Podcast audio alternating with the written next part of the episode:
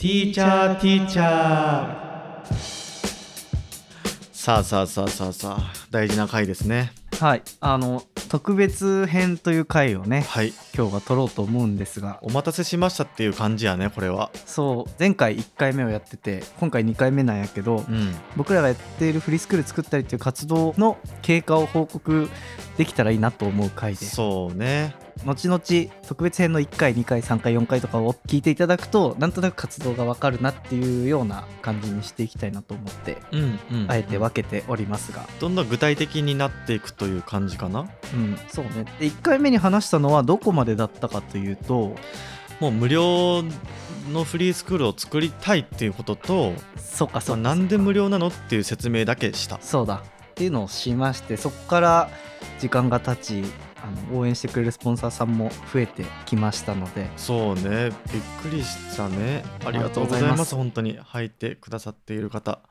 ではるかも日本に戻ってきて。戻り。ようやく具体的に来年の4月5月くらいからはフリースクール作るぞというなっている状態なのではい。それをちゃんとまとめて一回話しとこうかなという回かな。そうね、うん。まあ、方向性を伝えたくてうん。もう今のところさ、まあ、理想を言ってるだけの怪しい集団や。うん。怪しい2人になるよね。怪しいのか悔しいけど。うん。やっぱりさうん。あの本当いろんな世界の各国で無料のフリースクール作りたいんだって話したらうん。なんかもうユートピアだぜお前みたいな言われることもあったし。やっぱなんだかんだお金もらってやらないとうまくいかんってっていう風にいろいろ言われたのよね。うん。でまあそういうご意見もこう踏まえながらはいはいはい。そのご意見を参考にしながらそれでも無料でうん。持続可能なフリースクールを作りたいっていうところをねお話しできればなと思っていて。そうね。どっから話そうか。まあでもまず軽くうん。なんで今この無料のフリースクールが必要なのかみたいな話もさらっとしとこうか。じゃあここはもうさらっといくね。うんまとめとこうか。多分もう皆さんこのアンテナ高い方は何十回と聞いてることだと思うんだけどうん。まあもう不登校の小中学生の人数が10年連続で増えててうん。人数としては29万9048人。過去最高。うん。で、まあ、そのうちね、まあ、問題なのは不登校は別に悪いことじゃないよとかうん。肯定的に捉えられる風潮も出てきているんだけど、うん。まあ、俺が一番懸念すべき点だなと思うのが、はいはい。まあね、相談とかうん。教育を受けてない子どもの割合がもう38.2%そっかそんなにいるのよね。そうそうそう。数にすると11万4217人の子たちがうん。教育を受ける権利を持ってるんだけどなかなかうん。選択肢が足りていなくて教育が行き届いていない状況があるっていうのはかなりどうにかしなきゃいけない問題かなと思っていてうんで、まあ、なんでなのっていう話なんよね。まあフリースクールたくさんあるじゃんって。うんあるね。そう民間のフリースクールたくさんあるし、まあ、それが本当多くの子どもたちを救って、うん。まあ、多様な学び場として機能しているのはもう間違いないと思ってるんだよね。うん。で実際に文科省ももうフリースクールと連携していきましょうみたいな方針出してるし。うん。なんだけど、まあ、フリースクールに通えてる子どもたちの割合は何パーセントかっていうと言うとえ3.7%とーうんいうことで、まあ、ここに難しさがあるよねっていうところなんだよね。そうね。そうそう。でそこで一つ大きな理由うん。このフリースクールに通えないっていう大きな理由として、まあ、前回話したのがやっぱりうん。かなり月額で通うお金が必要だよねっていうところを話したのかな。うん。そうだね。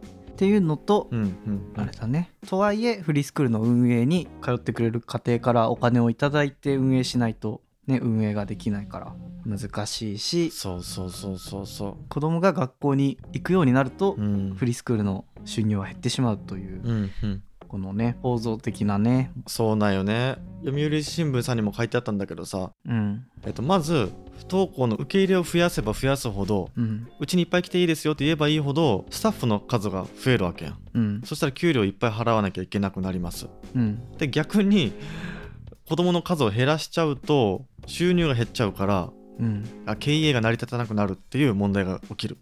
でもこのジレンマに苦しんでますよっていうフリースクールの方々がいらっしゃって、本当にもう経営するだけですごい。うん。で結構大変な思いしながら経営されてる方たちがたくさんいるっていう現状なんだよねっていう話かな。まず最初は。そうだね、うんうん、それでフリースクールを利用する家庭以外の応援の気持ちから成り立つことはできないだろうかというのを挑戦している。提案したわけなんですよね。うん。うんで今日は話したいのが、うん。まあ、なんでできると思ってるのかっていう。ああなんで実現可能なのかっていう話か。そうそうそうそう。ここをきちんと話さないとうん。なかなか応援しづらいのかなと思ってて、うんうん。で目指すのはただの無料のフリースクール作りたいですじゃなくてうん重要なのはやっぱり持続可能性だと思ってるのよね。確かに。そこを伝えたいね。そうだからどうやって持続可能な無料のフリースクールを作るのかっていう話をぜひ今日したくて。うん。でねまあ結論から言うとうん。2つ活用するものが大きくあってはいはい。1個がポッドキャストやね。ポポッドキャストで2つ目がメタバースと。メタバースですねポッドキャストとメタバースでうん実現するというのがうんうんかなり新しい取り組みなのではないかというふうに思っておりますね。かと思っています。でちょっと複雑じゃない方からまず話をしたくて、うん、ポッドキャストの話はちょっと複雑なので一旦メタバースの話からしたくてああそうなんだね。うんそうそうこれ実はさ以前糸島に福岡にうんオフラインでフリースクール作りますという話をしてたんだけどあそうやね。その話をした回もあったけどちゃんとそれも一回話しといた方がいいかもね。そう。実は方針が変わってオンラインのメタバースになっています。っうん。ていうことが重要なんだよね。うん。まずなんでオンラインにしたのかっていうとうん。オンラインにしたきっかけはやっぱり不登校の子どもたちを実際に支援していく中でうん。本当に困り感を抱えてる子たちはそもそも選択肢があっても家から出ようとすることができないっていう。うん。自分に合ったステップ、まあ、前も不登校支援の時に話したけど本当に自分にまずできるところからうん。スモールステップを自分の方針で設計していかないとこれはもう100人いたら100通り違うわけなんよね。うん。でこれを実現するためにはいろんな環境を設計できる必要があるっていうことでうん。だからスモールステップを設計するためにまずオンラインのそしてメタバースっていううん。テクノロジーを使う必要があるなってことを感じたわけなんよね。うんうん。きっかけはね。そうだからまあ今言ったのが2つあってうん。家から出られない子をまず支援しなければならないっていうことと、うんうん。まあ、いろんなステップを持った子どもたちを一人一人に合ったうん。支援をするためにはやっぱりこの空間的な制約を受けないメタバースとかっていうテクノロジーを使う必要があるのかなというふうに思ったわけなんよね。はいはいはいそうよね。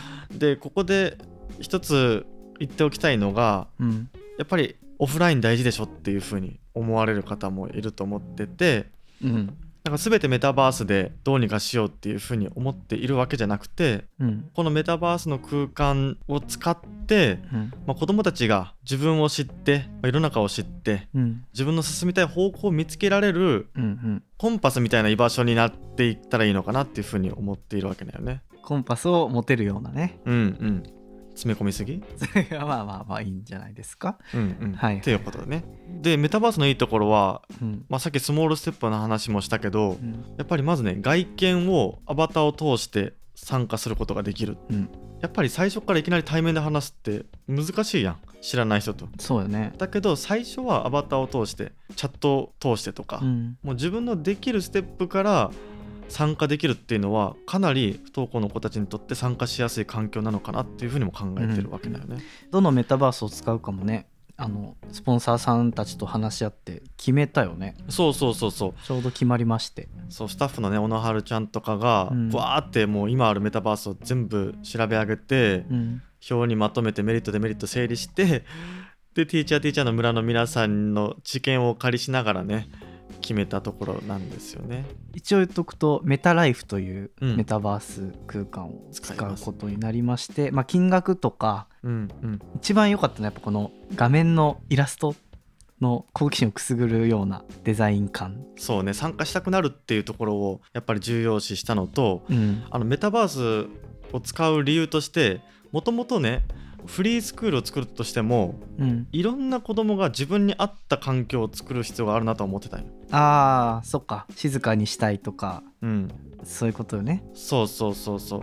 具体的に言うとさっき言ったように繊細でもううるさいとこが苦手ですっていう子供ももちろんいて。うん。逆にいやもうほんと喋りながら対話しながらじゃないと学べないって子もいて。うん。その中でも子供同士で学び合いたい子もいれば大人が近くにいないとできないって子もいるって。うん。でそんないろんな子がいる中で、まあ、均一の教育をしてもやっぱり支援にはならない。うん。だけどメタバースだったら空間をデザインできるからあここは静かに勉強する空間だよとかうんうんあここはカウンセラーさんと相談できる場所だよとかあとここは斜めの関係って言って、うん。まあ、年齢は上なんだけどその先生でもなく友達でもない関係と話す場所ができるよとかね。はいはい。あと子供同士で学び合える場所だよあるいはここは専門家の人読んであのプロの人読んで行動で授業を受けれる場所だよとかこんなうん。空間がデザインできるっていうのはうん。かなり不登校の子たちに支援ができるのかなって思ってるわけなんよね。そうよね、うん。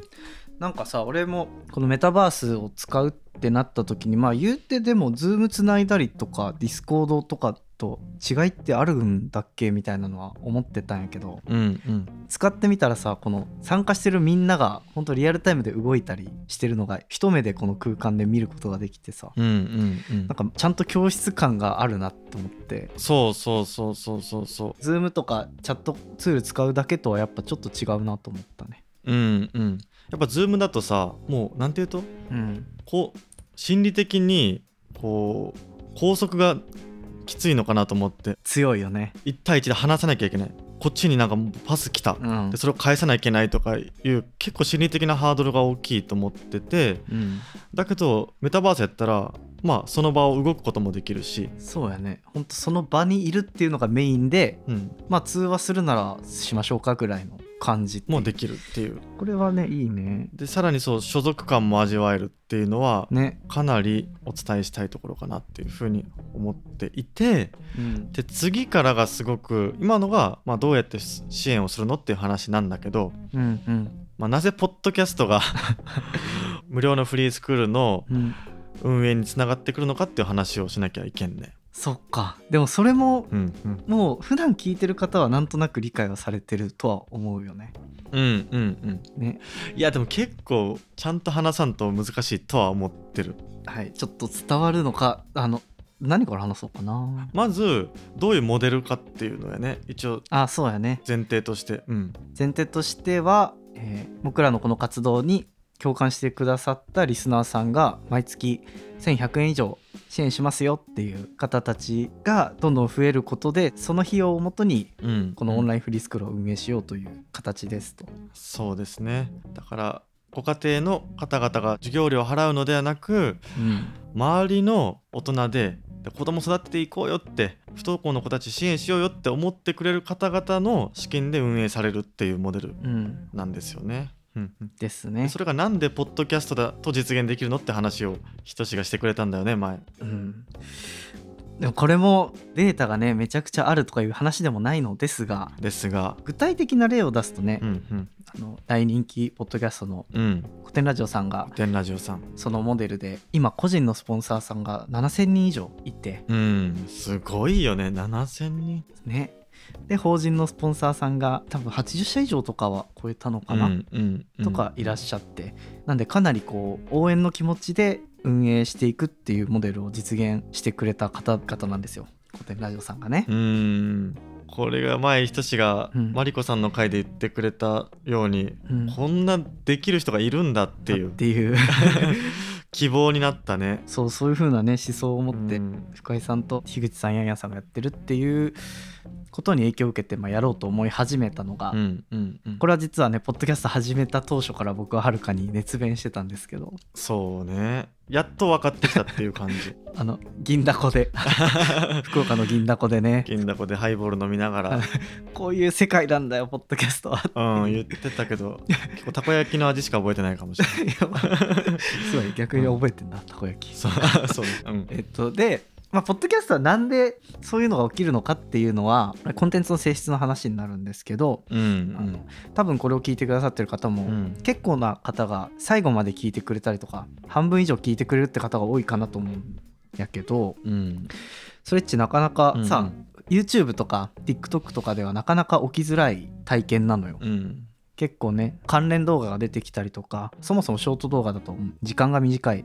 15秒とか。だけどポッドキャストだと40分とかをしっかり最後まで聞いてくれる方が多いっていうのがこれはもう音声コンテンツの性質がすごいなって思っている、そうね。うん。やっぱりそうやって言われると、まあ、YouTube とかはさうん。映像を楽しむやん。うん。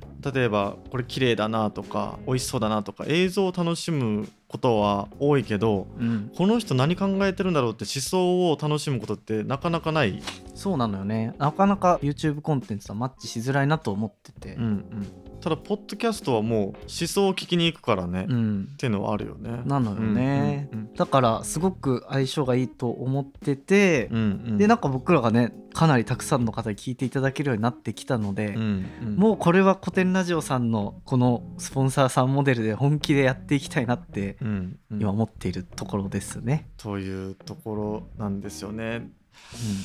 できるかなって不安もありながらも、ありながらですがね。もうできると信じ続けてやっていてでこれはポッドキャストのうん。これからの、まあ、市場拡大とかっていう話もうん、あるのよね。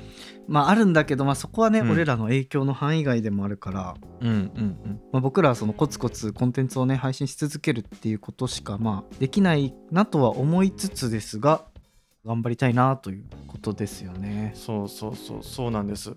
でうん今言ったポッドキャストの応援モデルの可能性っていうのとうん僕たちがメタバースで不登校の支援をするモデルを実現するっていうのがこう相互にうん作用し合ってお互いに大きくなっていくっていうようなイメージなんですよね。うんうんそういうことか。だから、えーうんうん。ポッドキャストで配信する内容も、うん。オンラインフリースクールを運営する中で得たはるかの学びとかを発信したりうんうん。することでコンテンツも有意義になりそうそうそう。でコンテンツが有意義になることでフリースクールも知ってもらえることができうん。うん応援してくれる方も増えっていうのを循環させたいね。ぐるぐるぐるぐると。そうそうそうそう。僕たちもやっぱり不登校の専門家の教授とかに、まあ、顧問ついてもらってうん。きちんとエビデンスとか理論をもとに支援をする。うんうん。でそれによってあ本当にこのモデルで支援できるんだってことが広げられる。うん。でそしてやっぱりその子どもたちの頑張りとかさうんいや不登校の子って学校では自信失ってたかもしれないけどこんなに輝けるんだよってことをやっぱり発信できたらうん。その今まで不登校の子に対してそんなに支援しようと思ってなかった方たちもうん。頑張れって思ってくれるかもしれんなと思ってうん。支援したいって思ってくれるかもしれんなと思っているところです。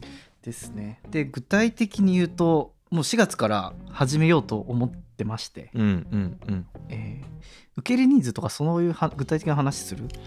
具体的な話を、えっともう実際に動き出してそうやね。そうしよっか。実は2月ぐらいから試験的に始めましてうん。で軌道に乗せてきちんと僕たちのフリースクールの基盤ができた時にうんうん。子どもたちの様子とかうん。子どもたちがこんな風に変わりましたとかっていう話もできるとうん。さらに皆さんに価値を感じていただけるんじゃないかなっていう風に思っているところ。そうですね。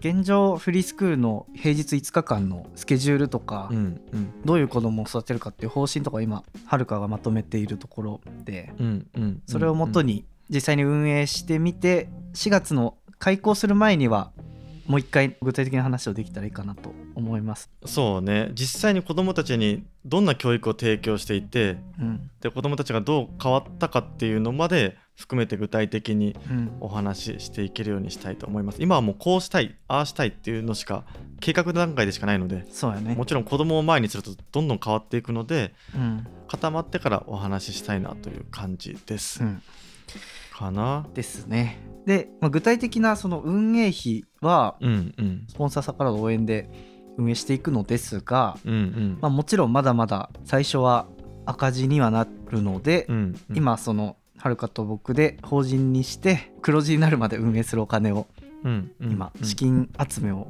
しているところですね。ところですねはい。もうこれが難しいんですよね。これがね難しいんですが。そういう話ちょっとうん。する、難しい話とか。まあでもまあもうちょっと動いてからにするかそれも。そうね。うん、今そう絶賛ね銀行さんだったり、まあ、団体とかに事業計画というものを作って送ったりしておりますが。うんうん。いやちょっと俺の心の話もしていいかな？心の話？心の話させていただいていい？どうぞいやーほんとそれこそ初めて僕はずっと学校の先生してきててうん。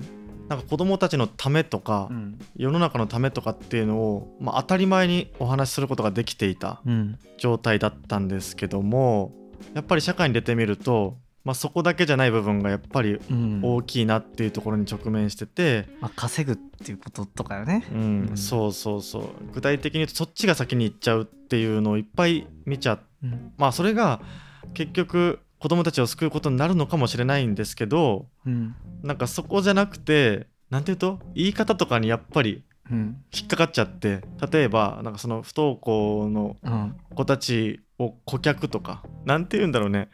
そういう話になるとすごく引っかかって まあまあまあまあ。どうしたもんかなっていう風にうん。自分のこだわりとか葛藤と戦っているところだなっていう。なんかね俺とはるかで話しに行くとなんかマーケットいくら稼げるのみたいな話にやっぱねそうそうそうそうそれそれそれ。マーケットってってなっちゃう。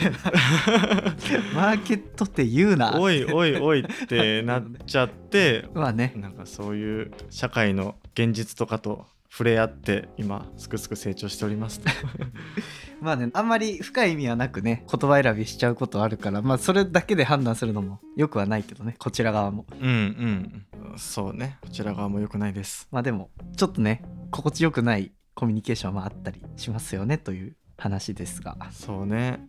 まさにそうでございます。でもやっぱりここでや示したいのはうん。もう深井さんたちとかうん小谷さんに俺たちが勇気もらったようにうん。あ本当にこのモデルでできるんだっていうことの証明よね。そうやね、うん。他のフリースクールの運営費の中でどのぐらい個人の方が寄付してくれてるかっていうのを見たりするんやけど。うんうん。なかなかこううん個人の方からの応援って集まんないんだなって思ったね。あこのぐらい知名度のあるフリースクールでも個人のスポンサーさんってこんなもんなんだみたいなのがあったりして、うんうんあこんなにフリースクールに支援してくれる人いるんだっていうことをね示せるとかなり良いなとは思うね。意義があるね。いやそれとやっぱり世界的な視点で見ても前さうん。この不登校っていう問題に直面して日本はどんな支援してるんだろうっていうのは一つ注目される部分とは思うんだけどうん。その時にやっぱり市民によって運営される無料のセーフティネットがあるっていうのはうん。かなりすごい意義のあることになるんじゃないかなと思っててうん。なんか深井さんの記事にもあったよね。深井さんがね最近 COTEN が資金調達した話をうんうん。ノートの記事にされててね。うん。国がお金を出せるのは誰かが行動してうまくいったことにしか出せないんじゃないかっていうね国は。うんうんうん。その話とかは確かになと思って自分たちがやる意味あるなというのは思ったし日本人はうん。これを成功しやすいんじゃないかっていう話もあって。あったよね。ソーシャルグッドな領域に。日本人の思想がマッチしてるんじゃないかという考えもあったり、うんうんうん。俺もそれはすごい共感ししてる。うん。あのティーチャーティーチャー村の皆さんを見るとうん。本当に実現できるんじゃないかってやっぱ思わせてくれるよね思わせていただいてるねいやね心が現れすぎる。あの村。あの村ねすごいよね。本当にどうなってんのってぐらい心きれいで心きれいって言い方違うかな？なんて言うんだろうね。あの心地よいよね。心地よくてうん。あこんだけ世の中のために一生懸命考えてくださる方がいるんだって思うとうん本当に本当に希望で毎回すごいよね。感想とかも。ポッドキャストの。すごいね。うん。その僕らに支援していただいた方に対する今までメリットがないけど支援してっていう風うんにうん。なってたかもしれないんやけど、明確に僕らが与えられるものがあるなと思ったのよ。うんうんうん。何何？えっとね日々一緒に社会のことを考えるという体験。なるほどね。は、ティーチャーティーチャー村に入ってさフリースクール今こんな感じとか、うんうん。まあラジオの感想をみんなで言い合っていただいてたりとかっていうだけでやっぱうんなんか社会とのこう接点はすごく皆さん感じてると思うのよ。うんうんうん。その体験はその気になれば受け取ってもらえるかなという。確かにね。のはあるので。そっかそっか。いや俺もそれ受けてるわ。完全に。ひとしからももちろんずっと受けてたしうん。前純木さんが紹介してくれたジョイさんとかはいはいはい、その発達障害の方々が生きづらい世の中を、うん。まあ、どうにかテクノロジーの力を使ってうん、変えていこうと活動されてるのを見たりとかするとやっぱりすごい刺激になるし、うんうん。あこんな生き方いいなって思うからそうね。あすごい刺激受けてるなやっぱり。世界の見方変わるね。うんね。本当に。ということではい。短期的には1年2年とかではこのフリースクールのモデルを作ってまあそれを可能であれば複数展開する形でなんかねできたらいいなと思っていたりしますがはい。今考えている最終的にやりたいことみたいな話もしときましょあららしちゃう？そんな話 あららって。あららそんな話もしちゃってよろしいのでしょうか。そうね。あの俺はそもそもフリースクールを作って困ってる子どもたちを救いたいっていううん。とこを中心に考えてたんだけどまあひとしが実はこう俯瞰してうん。もうちょっと大きなビジョンで見てるってことに、うん。まあ、ちょっと前に話し合って気づいてうんうん。そこからねもういろいろすり合わせてるんだけどそのひとしのビジョンとかもはいろいろ話聞かせてほしいね。あ こっちにパスが来ました、急ねに。僕は話せませんのでひとしにポン。はい。そうはるかのね子供たちを受け入れるフリースクールを作るっていう思いをまず形にさせた後は、はるかと同じく、うん。フリースクール無料がいいよねっていう葛藤を抱えてる団体とか実際に今月謝をもらってうん。なんとか運営している状態のフリースクールとか、っていう方々と協力してこの無料の形がもしいいのであれば一緒に作っていけたらいいなと思ってますよね。そうなんですね。具体的に言うとあの個人の方からの応援が大きくなってきたあとは企業さんからのお金とか国とかとの連携とかできるようになると思うので、あの妄想でしかないのですが。まあでもコテンさんはそうなってるからね。そう。法人さんからの大きいお金とかをフリースクールの運営にうんうん。自分たちのフリースクールもだし今運営しているフリースクールの支援をしたりとかうんうん。いい形のモデルをいろんなところに広めていけたらいいなというのはございますね。そうね。うん、いやこれはなんて言うんだろう。俺たちがオンラインに多分まずは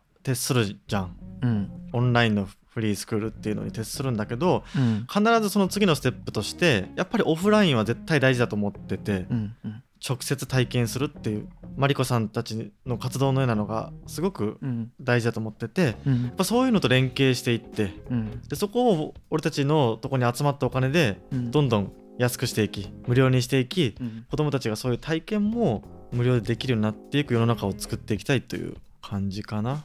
うんうん。そうね。まあね、どんな形になるかはちょっとまたうんうんうん。試行錯誤ですが、そうね。将来的にはね、今現状お金というのが団体を運営する上で困りごとになっているところにうんうん。ちゃんとお金を接続できるようなことをしていけたらいいよな。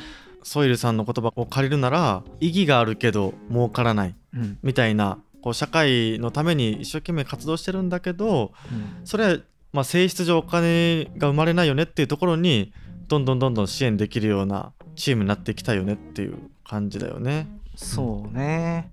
まあで支援する側の例えば企業さんとかもにもちゃんとメリットを設計できるような、ね、力をつけていきたいなとも思うし、うんうんうんまあ、もしくはメリットは社会のためで出してよっていう方向にもしかしたらなるかもしれないし、うんうんうんまあ、ちょっとその辺はまた考えながら。そうね。試行錯誤しながらやっていくし。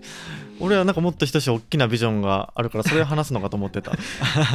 ああ。そこまでは話さない？そっちか、またじゃあ今度にする？ボーダレスジャパンさん計画の方よね。あそうそうそうそうそうそう。いやそっちはねうん。2年後ぐらいに話したいことかな。そうね。今はちょっと話すと そう。また混乱しちゃうかもしれないから。まあでもこういうのってさうんうん。どんどん目的がグレードアップしていくような感じうんうん。やと思うけんね、なんか10年後に妄想しているような目的とかをうん今うん。言い出すとちょっと自分たちも混乱すると思うので。うんうんうん。そうね。僕たちは10年後を見ております。そんなそんな搾取のように設計できてないんですけどね。妄想ですけど。試行錯誤しながら失敗しながら頑張っていきたいと思います。まあね妄想では見ておりますという。はい。思いますということかな、うんうんまあ、ちょっとまたいろんな活動がはい。あのクラファンをねやろうと思っていたり、はい。新しいポッドキャスト番組を僕とはるかでやるとかがあったり。ありますね。あそっかそっか。今日それもする予定やったやん。一応説明しとこうか。うんうんうん。あのまあフリースクールを運営していく上で日々はるかが教育とか子育てに関するニュースをインプットしているんですけどそうね。こうもっと自分の中に蓄積していきたいというので、うんうん。インプットしているニュースを、まあ、僕とただ伝え合うとういう、んうん。そうそう。インプットとアウトプットを同時にさせてもらえればうん。いいなと思って。なんか俺がさあのスマホを眺めるのが好きじゃないのよああそうなんだ。そうでだからポッドキャストがよくてその運動しながら聞けるから、はいはい、はい、情報入れられるからすごく良かったんだけど、まあその教育の最先端の情報がずっと入ってくる温泉コンテンツがないからさ。うんうん。あそうないならどうしようって探した結果うん あ、まあ、作ればいいかっていう。そのないなら作るってマジ、うん。23年前に俺とはるかずっと言ってたやつ。言ってるね。沖縄で言ってたやつ。そうそう。それがやっと実現できるということですかね。実際 Discord コミュニティでもニュースのシェアとかをし合っているのですがうんうんね教育のニュース耳でインプットできたらいいよなというのは思うし。うんうんうん。うんでこれね。先に言っておくと本当に一切編集せずに出すので。もうその時間がないからね。バンクしてるからね。そう。もうはるかと週1回朝朝礼をするときにニュースのインプットを2人でしたのをもうそのまま即流そうと思うのではい、まあ、クオリティは担保しない。そうクオリティはちょっと気にしないでください。ただそれこそ本当に何かしながらうん。聞いてもらえる程度で。そうよね。ニュースのインプットにはなるかなというのをはい。もうこっちはひっそりと配信していこうと思うので興味ある方は聞いてください。聞いてください。お願いします。あと何か言おうと思ったクラファンからのあそうそうオフ会オフ会。そうだったそうだった。忘れてた。オフ会の日程が決まりました。はい決まりました。福岡のオフ会の日程です。そうなんですよね。うん。福岡なんで、後々はねいろんなとこでやっていきたいのですが。そうです。まずは。言っていい？じゃあ俺からその情報を。お願いします。はい、えー前回番外編で話した福岡のフリースクールさんとイベントをしたって話をしたんですけど。はいはい1年前ねあれ。4月ねはい1年前。はい、それをぜひもう一度ということでうん、また福岡でフリースクール学び会さんとコラボして250人入るホールで行いますのでぜひ皆さん来てください。お願いします。日程だけ決まってんのかはい。日程は4月6日です。4月6の土曜日です。はい土曜日でですねまあ俺が世界で体験した話をしたりうんうん多分俺の卒業生たちが夢を語ったりとか。でその後ですよ、うん。うんまあ、ティーチャーティーチャーの皆さんとうん。福岡の美味しいご飯でもね食べながらお話できればなと思っているところですね。ああ、うん。いいね。それは嬉しい。まあ、詳細はまた送りますので。そうね。詳細はあまりまだ決まってないので。はい。また今週ねミーティングがあって決めるっていう感じだねうんぜひ皆さん来てください。会うの楽しみです。楽しみです。うん。お願いします。お願いします。いやー話せました。話せました。はい。じゃあそんなところですかね。はい。ということで、えー僕らの現状報告でした。あはい。ありがとうございました。お聞きいただいて。りがとうございました。さようなら